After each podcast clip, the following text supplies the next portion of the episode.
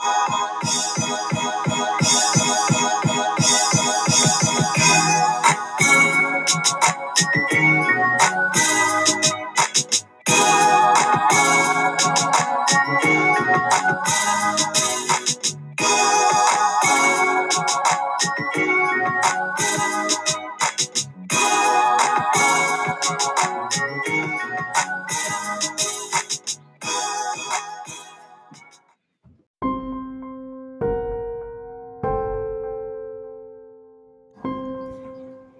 Hey, what's up, you guys? And thank you for joining me for another episode of The Words That Spoke to My Soul.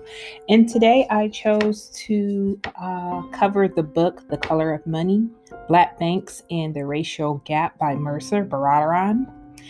And I don't know um, what's happening in your country, but today is November 3rd, 2020, and it is election day. And I felt that this book was applicable to this day.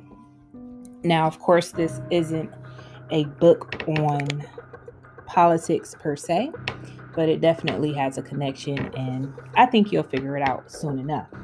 Now, this was my personal growth read for the month of August of 2020, but as you know, life has been pretty crazy in the year 2020. So it did take me a little longer than expected to complete it. So I went ahead and um, added it to the September 2020 uh, list as well because it took me that long to read. Now, of course, you're probably trying to figure out how in the world would this be a personal growth read, but we'll get back to that later. But per the usual, I'll go ahead and give you a brief synopsis. If you're not familiar with Mehrsa, she is um, a law professor and has many credentials behind her um, in regards to the financial banking world and policy. Uh, and what she does is chronologically provides a commentary on the history of black owned banks and how systemic racism affected the success or failure of those banks. Now, the timeline covers a great deal of history, so you have to pace yourself to devour all of it. But uh, one of the things that she does in the introduction, as well as the conclusion, is to stress that she's only applying her financial and banking savvy to what's occurred over more than a century's time. She doesn't um, claim to have all the answers. In fact, I believe she tries to remain neutral versus taking a definitive stance on the question of why there is a disparity for uh, wealth in America. Um, in my opinion, you're going to either accept or reject her commentary. Uh, however, what side of the coin you're going to fall on, I don't know. I think I fell somewhere in the middle. Uh, she provided a lot of facts, and um, I was I was in the middle on on some of her opinions. Um, but I definitely did experience a whirlwind of emotions, especially during this time that we're living in. Now, let's get to what actually spoke to my soul. First and foremost, know your history.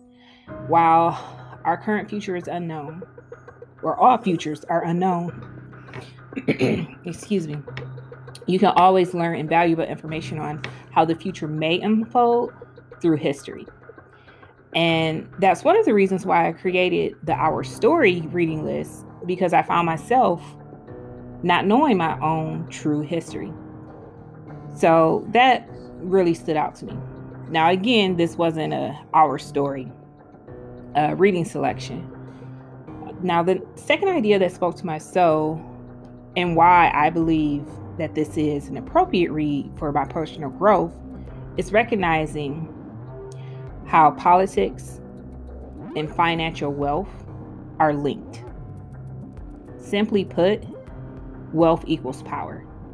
And I really don't think I need to expound much further on this, but today is November 3rd, 2020.